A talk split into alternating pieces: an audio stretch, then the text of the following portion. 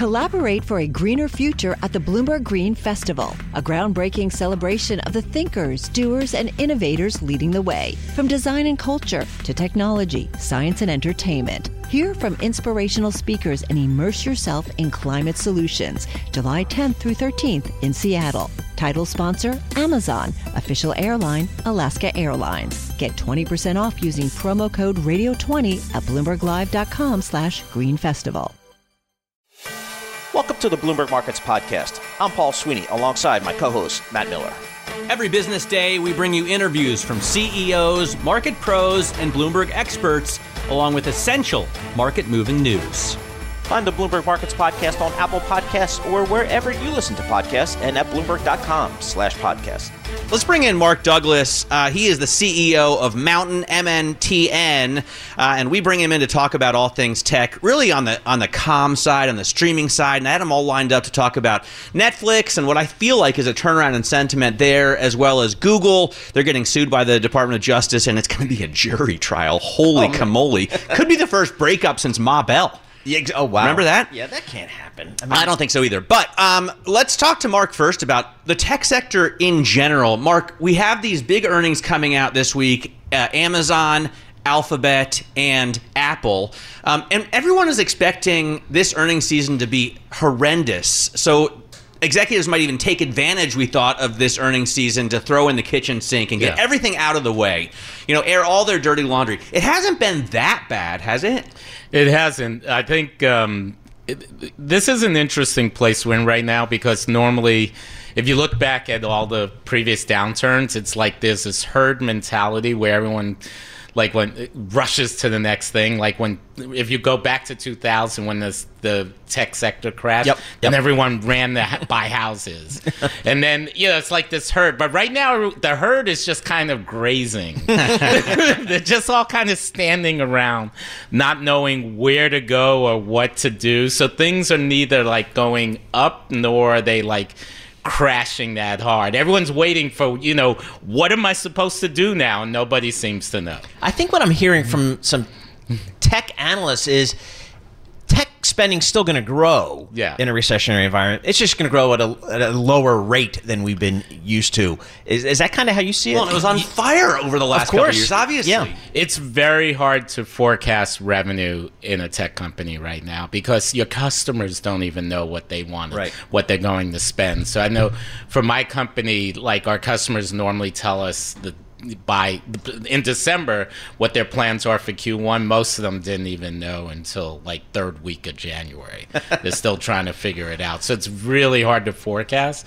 So I think you're going to see forecasts be pretty soft, but it's an opportunity for overachievement. Everyone's going to be kind of kind the, of the other um, you know the other thread that we can pull from tech has been labor. Uh, they've been firing all the excess workers that they rushed to hire over the last year and a half, two years. Where do you think we are there? I mean, the, the question is, a lot of people think they're going to fire too many people. Um, obviously, they hired too many people, but can't they run with a surplus of employees? Well, I think some people would say Elon Elon Musk. Obviously, if you say Elon, you're referring to Elon Musk. Not that, the other Elon. Not, yeah, whoever that is. I, I think a lot of people would say Elon proved that maybe a lot of tech companies have overhired since, you know, The, nothing has changed since he essentially cut eighty percent of staff, or upwards of eighty percent of staff. I talked to people in some of these big at tech... At Twitter, you mean? Yeah, Twitter. Yeah. I talked to some pe- you know, people at some of the big companies. I do... Big tech companies do wonder, what do you do for a living at this at this company? So there, there's definitely fat. If you guys see some of the videos that I posted where people say, the day in the life of working at Google, and um, and I saw one the other day, and the person got laid off a week later. Right, exactly. And so there, there's fat to cut on in all these So companies. There's still more pink slips to come. I, I don't know if there's more to come. Because you mentioned two thousand, yeah. and we haven't seen yeah. that kind of firing. No, no. This is definitely, I mean, what, you know, everyone everyone knows we're kind of in a in in a downward, you know, the market crash, everything's going down, but um, it's going to go back up. Also, I I talked to some like people who manage um, trillions of dollars, like the, some of the biggest equity firms in the world, and they seem like they're really anxious to put money back in the stock market, right. and and if they do, the market's going to go up. So I think they're people are ready to to get back in. They just want stability before they. Mark, what are, what are you hearing from some of the digital advertising players out there? I'm, you know, we're going to hear from Facebook and Google and uh, and some of the others, Amazon, of course, this week. How tough is it out there in the digital ad space? If if you're not in the growth sector, it's pretty tough. So um, my company, we're in performance television. We're, bring, we're turning T V into this direct response ad channel. And so if we look at our customers we already have, they're, they're hovering. You know, they're not really increasing or decreasing, so but we have all this growth from new customers coming into the market. If you don't have that trend of a lot of new customers, it's it's a. Are you guys playing market. in the in the streaming, the ad-supported streaming business? Exactly. Okay. Yeah, we're turning streaming television into essentially AdWords for for T V, and that's where the incremental ad dollars are going. Are they going to Peacock versus N B C? Are they going to Paramount Plus versus the C B S? Well, they're just going into, I think, streaming in general. In general I think okay. I think it's television after, you know, is kind of almost one of the first like traditional ad channels, and now for the first time in what is it seven eight decades yep. it's now like this full digital marketing channel, so it's become a growth set it's it's become a growth sector again. And I think all the T V networks, but especially like N B C at Comcast, um, Disney Plus and Hulu, you know, those companies are really, obviously Netflix now with their ad business, they're, you know, they're those companies that really have the dollars to invest in it are going to benefit the most. Does Google own the marketplace for ads, for digital ads, no matter where you're going to advertise, no matter um, who's buying the ads? Do they own that? Is that the problem with the well, D O J? Well, they ads? own they own search. I think I, I'm glad you brought that up. But just in general, a, a little known fact is that for the first time, Google and Meta like don't ha have less than half the market. That's right. So the rest of the market is actually growing. I mean, on the whole Google lawsuit thing, I think that. That it's um, not directed where the real action is. The, the analogy I would use is what they're suing them over are the tools, like the, the software that serves an ad. Yep. So that's like going after a company because they have a dominant position in hammers, where the real action is, well, they have all the data to know where people are going to move to. That's where the real yep. action is. So is, do, yep. Google has a, just a massive amount of data. You know, Google knows I'm here right now, right? Because I have Google Maps in my pocket, yep. but we're gonna sue him over the hammers? Like yeah. it makes n no sense. And I think this law. Well, they went after Al Capone for tax evasion, right? yeah. yeah, exactly. That worked. So, so I think this, um, the government going after them is not actually gonna have much of an impact, because where the real action is, is the data, privacy legislation around the data. All privacy legislation makes Google, Meta, Apple and Amazon essentially even stronger yep. because it goes after anonymous data while they have like your personal identity. And so they get to continue to use the personal data while everyone else is. All right, Mark, Matt's a big player on TikTok. He's all over that, okay. that platform. Tell us about TikTok. What do you th tell us? What's the future of TikTok? Um, well, it's I. You, there's so many people using it. It's not going to be banned in the United States. That's that what I was thinking. Yeah, yeah, that ship sailed. I mean, Trump years ago tried to bring up this issue, and everyone was like, "Well, if Donald Trump's bringing it up, forgive, we're not going to listen." That, you know, they have all of this data. It's an open mic in every living room. But um, TikTok is doing extremely well. I don't see it diminishing in any way in the near future. So they they are crushing it. And what about Netflix? I mean, this was. Last year, the market beat it down like a redheaded stepchild, and I, nothing against gingers, right. I am a stepchild myself. So, I, but uh, now it seems like sentiment has really shifted, especially after the last earnings report. They added seven and a half million subscribers. Uh, yeah, I mean the market is just up and down on, on in general, but on Netflix in particular. The thing about Netflix, just do the math. Let's say their average subscription is like twelve dollars. They have two hundred forty million subscribers. Yep. It's like three billion dollars a month coming in. And people are like, yeah, but they missed, you know, the subscriber numbers by one hundred thousand. Yeah. Yeah, but they got three a billion dollars, three yep. billion dollars a month. It, it's just overreactions, possibly in both directions. Overreacted in terms of downward sentiment, yep. possibly a little bit in upward sentiment. And we got some new management there, so we'll see how that plays out. Yep. Uh, so good stuff. Mark Douglas, president and C E O of M N T N, joining us in our Bloomberg Interactive Broker Studio, giving us the latest on all things tech and all things digital advertising. Quincy Crosby joins us here. She's a chief global strategist for L P L Financial. That's a NASDAQ-traded firm. L P L A is a ticker to load into your Bloomberg terminal. Quincy, a lot to digest here this week. What's most important to you? What's your gonna, what's going to be your focus this week? Uh, earnings. Earnings, uh, simply because we had a, a strong rally. Volume was good on the rally. And the rally was cyclically oriented for the most part. Now, granted, you, you, we can dismiss the rally. We can say it was, you know, short covering, um, traders going in and taking advantage of the tax loss selling in, in you know, twenty twenty-two. Uh, but nonetheless, uh, you, you started to see volume pick up in, in the rally, and it was a rally that suggested that the market is looking ahead of everything. You know, we always would say the market gets news first. Anyway, February tends to be a month where the market is tends to, how shall I say, have these rallies um, dissipate. Uh, it's probably the worst month for the market uh, next to September. So we're going to watch very closely how these big tech names do, because the weighting in the indexes is just them. These are the big tech guys. We're going to see if they can if they can garner any interest from uh, traders, at least, and, and certainly investors. All right. So um, what are you looking for to see to prove that this rally really has legs, Quincy? I mean, what are some signs? I was just looking at the breakdown of um, mm-hmm. the industrial groups that have won and lost this year, and you've got all the, you know, consumer discretionary and tech companies that have done well. Meanwhile, consumer staples and, um, you know, utilities have done poorly. So it looks like the defensive are getting sold off, and the um, you know, the growth companies are are putting up some gains, but I guess that could be explained by the short covering narrative. So what do we need to see um, to ensure us that this rally is solid? Well, what, one thing would be that I look at the semiconductors. They are the they are the consummate bellwether for global growth, and they've been they've actually there've been days that they've been outperforming even the the uh, growth growth names, the growth the growth brethren, so to speak.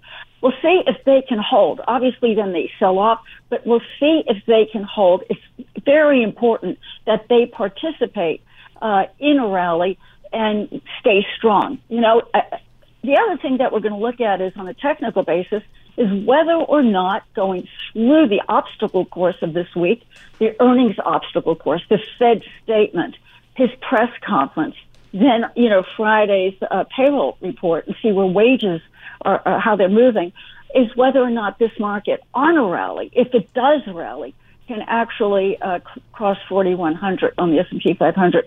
That is, you know, one of the most important levels for the market, and it's, it's been difficult, obviously, for this market to launch an absolute attack on forty-one hundred. Quincy, tough, tough twenty twenty-two for everybody out there in the equity biz, in the fixed income markets. As you start out twenty twenty-three, what are you telling your clients in terms of positioning here after such a tough year? Well, you know, we're trying to figure out, obviously, whether or not the market has discounted a recession. Is it an earnings recession? Is it a rolling recession? Is it going to be a shallow recession? Our view at L P L Research is that it will be fairly shallow. That's with all the information we have now. However, one thing that we have now, it's not just about equities. We've got the fixed income market, and we're looking at it and investing in it. The uh, Treasury market is offering very attractive return, guaranteed return, and investment-grade corporates as well. We also saw, we're not advocating this, but we've seen money going into high yield. Who would ever thought, you know, with all of these dire headlines, money would go into high yield? But those are the ones who think we're not going to have a recession. It'll be a soft or softest landing. But the point is that companies went out and borrowed during the period when money it was so easy and rates were so low. So their, their balances, their cash balances are strong. And right now, uh, these companies are still, you know, making certain that they cut costs when they have to, and that, you know, they're going to manage uh, costs going into twenty twenty-three, especially if there is a recession. So we're saying investment-grade corporate, we're saying the treasuries, that can help the portfolio. And also on the equity side, we're looking at dividends. This is crucial, we think, for this market. And, you know, some of the sectors are doing well. Take a look at the uh, industrials. Today they're up. Granted, uh, the uh, the defense names are helping to underpin the uh, the uh, industrials, along with machinery. So there are pockets in the market that are still attractive, attractively valued, especially after a sell-off, such as we had in the defense names. Uh, but they're coming back today. So again, until there is more certainty in terms of where we are headed and whether or not the market has actually discounted even a percentage of a possibility of that, you know, final, final deep sell-off, we want the clients to be uh, certain, careful, conservative. Quincy, just want to ask, uh, before you came to Wall Street, you spent a lot of time at diplomatic postings around the world. Uh, you served as Assistant Secretary of Commerce and also um, as energy attaché at the U S Embassy in London. Um, wh what do you think about the reopening of China and the kind of, I guess, the the the, um, the spat that seems to be, you know, mellowing out between the U S and China right now? H how is that going to drive the market this year? You know, obviously, th th this is, you know, a major event. It's the world's second largest economy. And it was interesting that when they uh, announced the final lift of, of the zero COVID policy, the, the countries that country indexes that got a boost were none other than Germany, France, uh, Italy. These are the, these are the strongest trading partners in the West with China, not necessarily the U S. So the question becomes whether or not this, um, you know, multilateral approach that, that we see from China around the world, trying to shore up, uh, you know, positives on the bilateral front, good feelings and so on, even with the United States, but whether or not it masks, um, you know, the issue on Taiwan. And the other issue is regarding um, selling of any kind of um, technology that helps the military. Their military has grown, it's grown faster than our military. Take a look at the uh, the naval component. It's it's larger than than uh, from the U S And even today, I mean, speaking of, you know, Europe, yep. uh, the U S has been pushing the Netherlands with A S M L. That, you know, it's a it it is a Uh, a, a chip maker, right? It, it, it, it's a, a manufacturer of chips. Uh, finally, they have come out and said they're going to be more careful with their sales uh, to China. They're going to, you know, try, try to break off some of the, the parts that would go right into military. Right. Um, yeah, so that is not going away. And, you know, and by the way, it is in the U S, across the aisles, Democrats and Republicans, both, this is an area where they agree. They yep. do One not want to be soft on China. One of the very few. Yeah, Quincy, thanks so much for joining us. Quincy Crosby there. She is Chief Global Strategist at L P L Financial, joining us to talk about what to expect in the markets after this rally that we've seen and throughout the rest of the year. Hi, I'm Ron Kraszewski, Chairman and C E O of Stifel Financial Advisors. If you're not growing your practice, you're losing market share. Stifel is a growing, entrepreneurial, advisor-centric firm built for successful advisors like you. Imagine having the resources of the largest wirehouses and the support of the boutique shops, but none of the bureaucracy to get in the way of you serving your clients. At Stifel, it's your business, your book, your clients.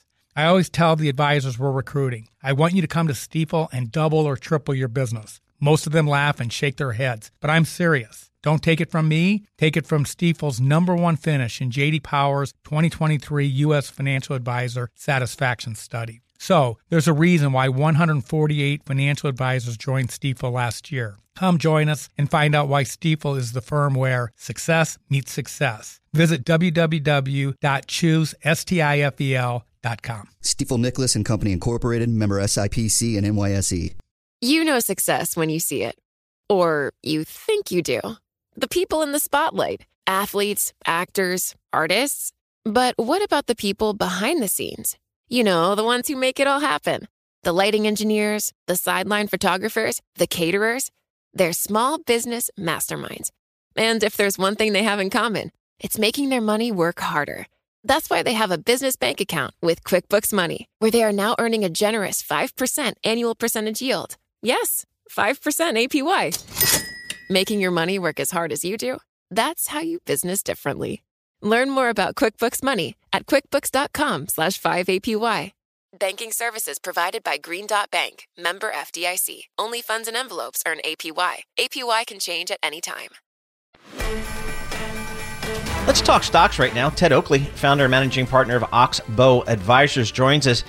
Ted, I mean, twenty twenty-two, brutal year for equities, also for uh, fixed income as well. How, what do you? What's the message you went out to your clients with when you were kind of saying, all right, let's get ready for twenty twenty-three? Well, I think, you know, what we did in twenty-two was we were extremely defensive. You know, we were uh, fifty to sixty percent uh, cash or short-term treasuries primarily.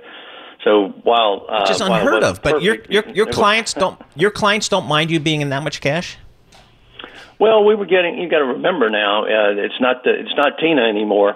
you you yep. can get you can get four and a half percent or four sixty five right now on even a three month, and so we we do a lot with the floating rate treasuries, but that's just a holding spot for us. Um, and then this year coming into it, we just don't have. I mean, we have a lot of stocks on the. In a two hundred, probably a two hundred stock uh, screen we have, but none of those are, they're just not in valuation areas where we want to uh, come back in. We own stocks, but the stocks we've already owned, but we're not buying too many things, you know, right at this point, other than some income items. We are buying in another portfolio. What, what are the levels that you're watching for, and um, what do you think it's going to take for us to get down back down there again? Because we've had pretty a pretty enthusiastic rally. We have, and I will tell you, it reminds me of uh, the January of oh one, two thousand one. Yep. You know, the market sold off hard, NASDAQ, uh, you know, during two thousand, came back at the end of the year, had a good month in January, and then the rest of the year, NASDAQ ended up lower by far below that. And so we're sort of, and people, they talk about, you know, two thousand nine, eleven, but actually the market was lower before it ended up the year like that. So anyway, going back to your question, what we're looking for, if you say we're going to do two hundred dollars on the S and P, I know everybody's at two twenty-five and all of that, but we think two hundred would be the best. It might be one ninety or one ninety-five. And really? So if you put, yeah, let's put, you know, if you look at two hundred, it's only twelve or thirteen percent below estimates. It's not that far. Mm-hmm. So if you do two hundred and you take, you know, you take an S and P at, call it four thousand sixty, you're almost a twenty multiple right now. And that's not where you get your best buys ever. And so that's kind of where we're looking at it. I think that's, I think that's yet to come. And, and so we'll, we'll see. I guess that's, that's what makes a horse race, but that's where we are right now. So, you know, this is going to be a busy week, Ted, for earnings. We've got one hundred nine S and P five hundred companies reporting here. Um, do you think we're going to start seeing some big revisions downward in earnings guidance from a lot of these companies? Well, you should, but one of the things that we've noticed so much the last five years really is they've been allowed to get away with so much in the way of accruals and all these adjustments to GAAP earnings that you have to look through a lot of it.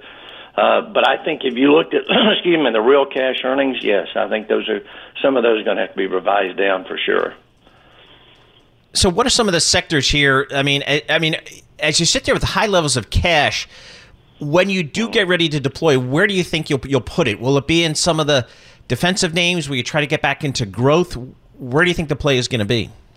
Well, we have a mix. Uh, we have a mix now, but if you look at our favorite companies, you know, they're going to be companies that can go through a tough recession period. If you take Visa and MasterCard, you know, they have enough cash in a quarter almost to pay off all the debt. Um, and and if you inflate, people use cards, you know, the prices go up. People use cards more. We think two other things like that. You know, uh, obviously, you know, we like uh, some defensive names, O'Reilly, um, UnitedHealth. And then we, you know, we own the we own the oils, we own gas pipelines, um, and we particularly like the oil royalties because you don't have the capital investment, and so uh, we think we mix all those together and come up with a pretty good you know, a pretty good mix overall, so we get some cash flow at the same time. Ted, and I, we're I, getting four sixty-five on the Treasury. Yep, absolutely. And I, kn- I know you're based in Texas there. I'm just envisioning you sitting around with your buddies talking oil nonstop. Um, what is kind of the, the feeling down there about energy? Uh, and because it's had such a, really two great years for investors. Yeah. Well, you know, I mentioned this to you before, but a lot of the oil people are not Uh, they're not great for sentiment period. You know, they get really excited about when the price is up.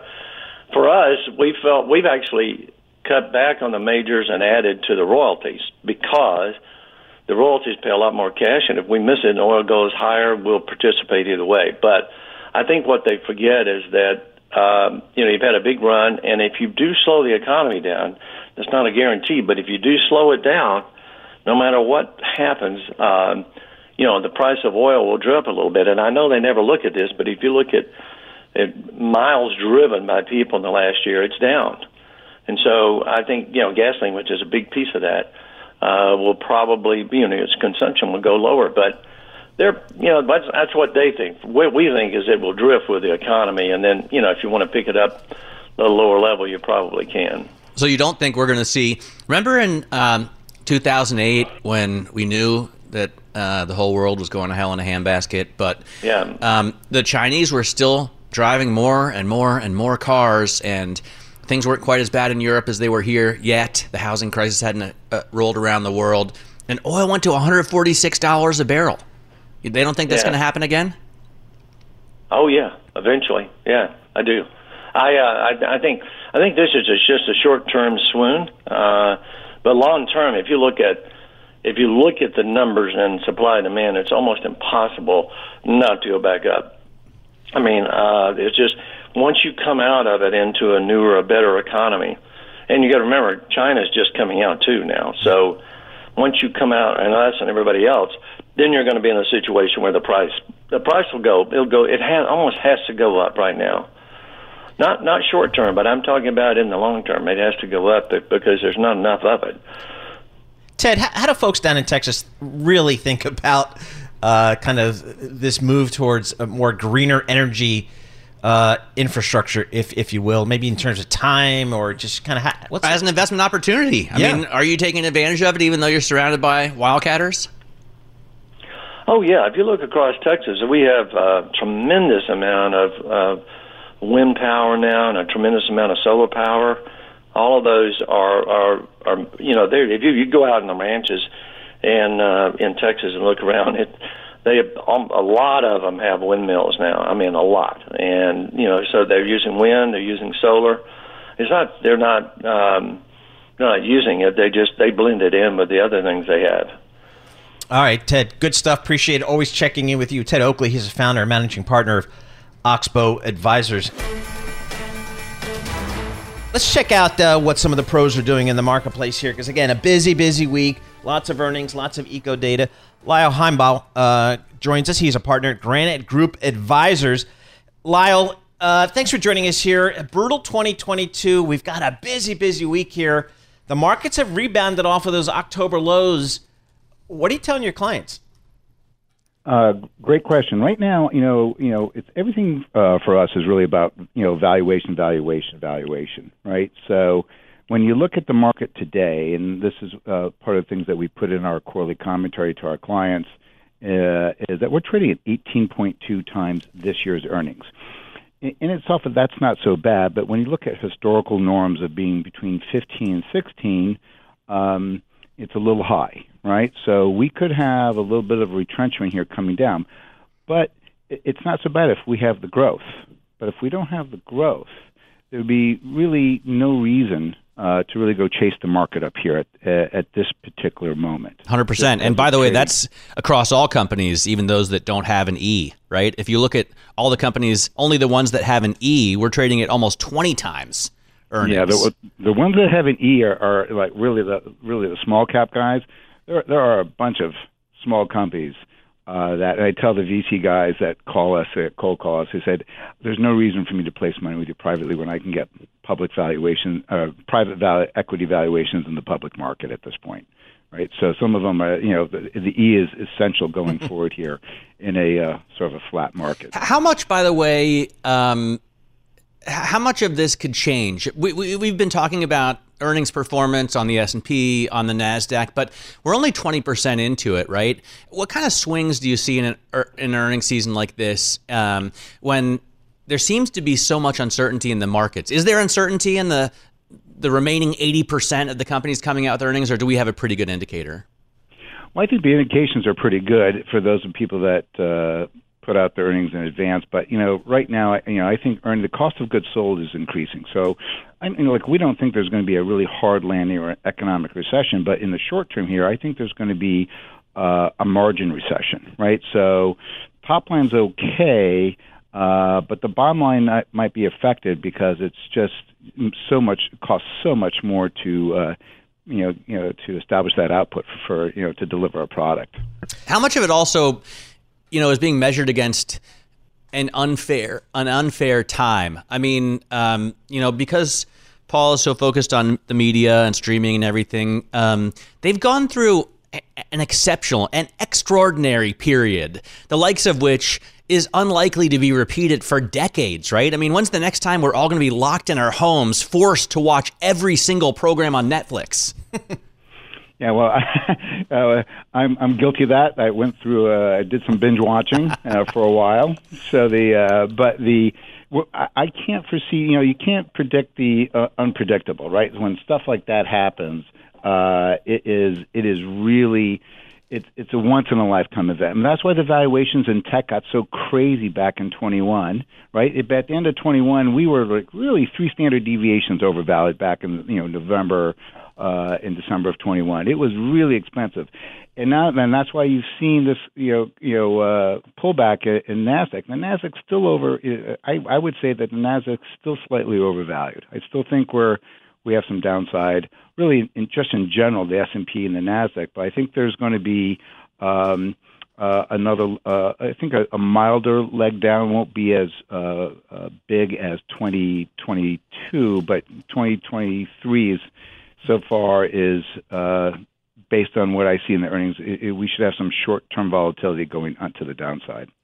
Lyle, one of the concerns that I think some some strategists call out and some man, fund managers call out is earnings risk. And I, if I look at the S and P five hundred on the Bloomberg terminal, looking like about two hundred twenty dollars per share earnings this year. Some folks are even suggesting the downside could be two hundred uh, to earnings here. Are, are you in that camp? Do you think earnings risk is, is material in this market? It, you know, from when you look at it, that's a great question. When you look at it from a historical perspective, you know, there's there, I don't want to scare your audience, but if you look at trough Ford P Es, you get a much lower S and P number. But let's assume we're not going to have this hard landing. And then when you look at the valuations here, you know, assume a sixteen, you know, multiple, you know, at least for the short term, if we don't have, you know, a, a fall off in the economy. But at the end of the day, if if the the, the guys are right, some people are looking at one ninety-five, two hundred. Uh, my friends over at Credit Suisse are saying, Uh, Uh, two fifteen as a best case scenario, and you apply a sixteen multiple, you're getting thirty-two hundred, thirty-four hundred, right? Uh, at least on the short term, right? So, but you have to, I think, you know, for long-term investors, I think you really got to look out to twenty twenty-four. Right now, you see earnings coming down. I saw on Bloomberg, I think, um, I think earnings for this year are down to two twenty-four, two twenty-three. Uh, but for next year, the earnings are starting to come down for twenty twenty-four, and they were at two fifty-five. I think they're down to two forty-eight, two forty-seven, and that's just starting. Um, so when you look at normal metrics, you know, you, you, you, you know, you and since the market looks forward, not backwards, uh, you really got to look at, you know, a sixteen multiple, I think, would be normal, and base it on around two forty or so, and you're going to get around thirty-seven, thirty-eight, thirty-nine hundred. Um, Lyle, what do you expect to hear from Jay Powell and co on, or really just from uh, Chairman Powell on Wednesday? Can he deliver a very hawkish twenty-five basis points? Is that what we're we're looking for now? Yeah, I think I think I think you know the market's predicting twenty-five basis points. That's that's that's a done deal. Uh, if he goes fifty basis points, which I, I'm sort of hoping he will, just to rip the Band-Aid off and get this over with, because you know remember his mandate is to really control inflation, and inflation is controlled by wage inflation. Uh, core inflation is controlled by wage inflation, and uh, he's he's really got to get that under control. If he does fifty, uh, this market will go down. Definitely. All right, Lyle, good stuff. Appreciated as always. Lyle Himebaugh, he is the partner at Granite Group Advisors. Success is more than the final destination. It's a path you take one step at a time. It's discipline. It's teamwork. And it's the drive and passion inside of us that comes before all recognition. It's what Stifel's been doing for over one hundred thirty years. Quietly, yet strategically, Stifel's become one of the fastest-growing wealth management and investment banking firms in the country. Our financial advisors go beyond traditional wealth management to provide clients with direct access to one of the industry's largest equity research franchises and a leading middle market investment bank, because success is the drive it takes to keep climbing, the passion to keep investing, the best of each of us made better by the best in all of us. And that is where success meets success. Start your journey at Stifel dot com. That's S T I F E L dot com. Stifel Nicholas and Company Incorporated, member S I P C and N Y S E. You know success when you see it. Or you think you do. The people in the spotlight, athletes, actors, artists. But what about the people behind the scenes? You know, the ones who make it all happen. The lighting engineers, the sideline photographers, the caterers. They're small business masterminds. And if there's one thing they have in common, it's making their money work harder. That's why they have a business bank account with QuickBooks Money, where they are now earning a generous five percent annual percentage yield. Yes, five percent A P Y. Making your money work as hard as you do. That's how you business differently. Learn more about QuickBooks Money at quickbooks dot com slash five A P Y. Banking services provided by Green Dot Bank, member F D I C. Only funds and envelopes earn A P Y. A P Y can change at any time. It's interesting. Ford hits back at Tesla's price cut by lopping nearly six thousand dollars off the Mustang Mach-E. I want to see what's going on there. What do the folks in Detroit really think about this stuff? Keith Naughton, he covers the autos uh, industry uh, for Bloomberg. Uh, he is based in our Detroit bureau. Keith, you know, Ford here, what do you think they're doing? Are they following Tesla? Are they trying to be a price leader? Is there a demand part problem out there? What's going on with this price cut? Uh, they're absolutely following Tesla. That's what they told me when I asked them that direct question. Is this a response to Tesla? The answer was yes. So they're trying to, you know, build a beachhead in the electric vehicle market. Tesla controls two-thirds of the U S market, and Ford is the number two seller of electric vehicles thanks to the Mustang Mach-E. So they're cutting prices by an average of four thousand five hundred dollars a car. Um That's as much as a nine percent cut, um, but Tesla's cuts, you might recall, were as much as twenty percent. So Tesla has a much wider profit margin that it can mine as it cuts prices. Uh, Ford already has admitted that it's losing money on the Mach-E. But the Mach-E looks way cooler than a Tesla. I mean, the Tesla design hasn't changed since I first drove one in two thousand ten, you know, um, and for some cars that works, like the Dodge Challenger, I think has been around in its current form since before that. But the Mach-E is like the new, new thing, right? Or um, to, to my eye, at least, it's certainly more interesting and more pleasing. Yeah, I mean, the Mach-E came out a couple of years ago. Uh, it is newer, but obviously, you know, American buyers vote with their pocketbooks, right? And Tesla controls two-thirds of the electric vehicle market in the United States. So what do the sales look like for the Mach-E then, Keith? I mean, um, I'm seeing more and more of them. I test drove one last year, uh, and maybe that's what sort of opened my eyes to it. Um, is it is it selling well? Oh, yeah, Matt, it's selling fantastic. Uh, Ford's E V sales more than doubled last year.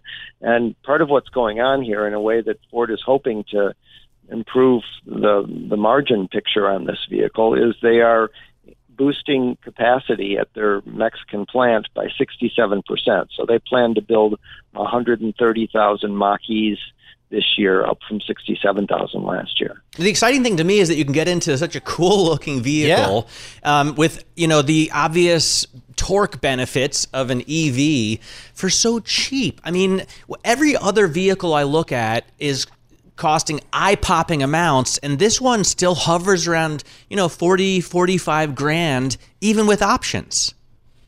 Yep, yeah, the lowest price Mach-E, uh, they cut the price on that one by nine hundred dollars. So that now starts at forty-five nine ninety-five. That's the um, rear-wheel drive mm. one. Uh, the high-end Mach-E, which is the um, the G T, uh, they cut that price by fifty-nine hundred dollars, so that now starts at sixty-three thousand nine hundred ninety-five dollars. Uh, there's another California Route One Extended Range Edition that starts around fifty-seven nine. So, you know, it's right uh, starting below fifty grand and then climbing from there. Well, but Keith, when I do the math as a consumer who looks to save uh, taxes in any way I can, I'm adding the credit back in. Is that is that right for me to add the seventy-five hundred dollars credit back in? Is that a lock with the Ford Mustang Mach-E, or are we still not sure exactly who's going to get these credits? Um, you can get the credit um, currently if you're below uh, fifty-five K on this type of vehicle. So some of the Mach-E's will qual- qualify. Certainly the the um, base model at forty-five thousand nine hundred ninety-five dollars, but there's also an all-wheel drive model that also is below the fifty-five bogey. So um, you can qualify it for it on some of the Mach-E models. Wait, so that's the cutoff? No, no E V, you know, totally one hundred percent B E V, if it costs more than fifty-five thousand dollars, gets the seventy-five hundred dollars tax credit anymore?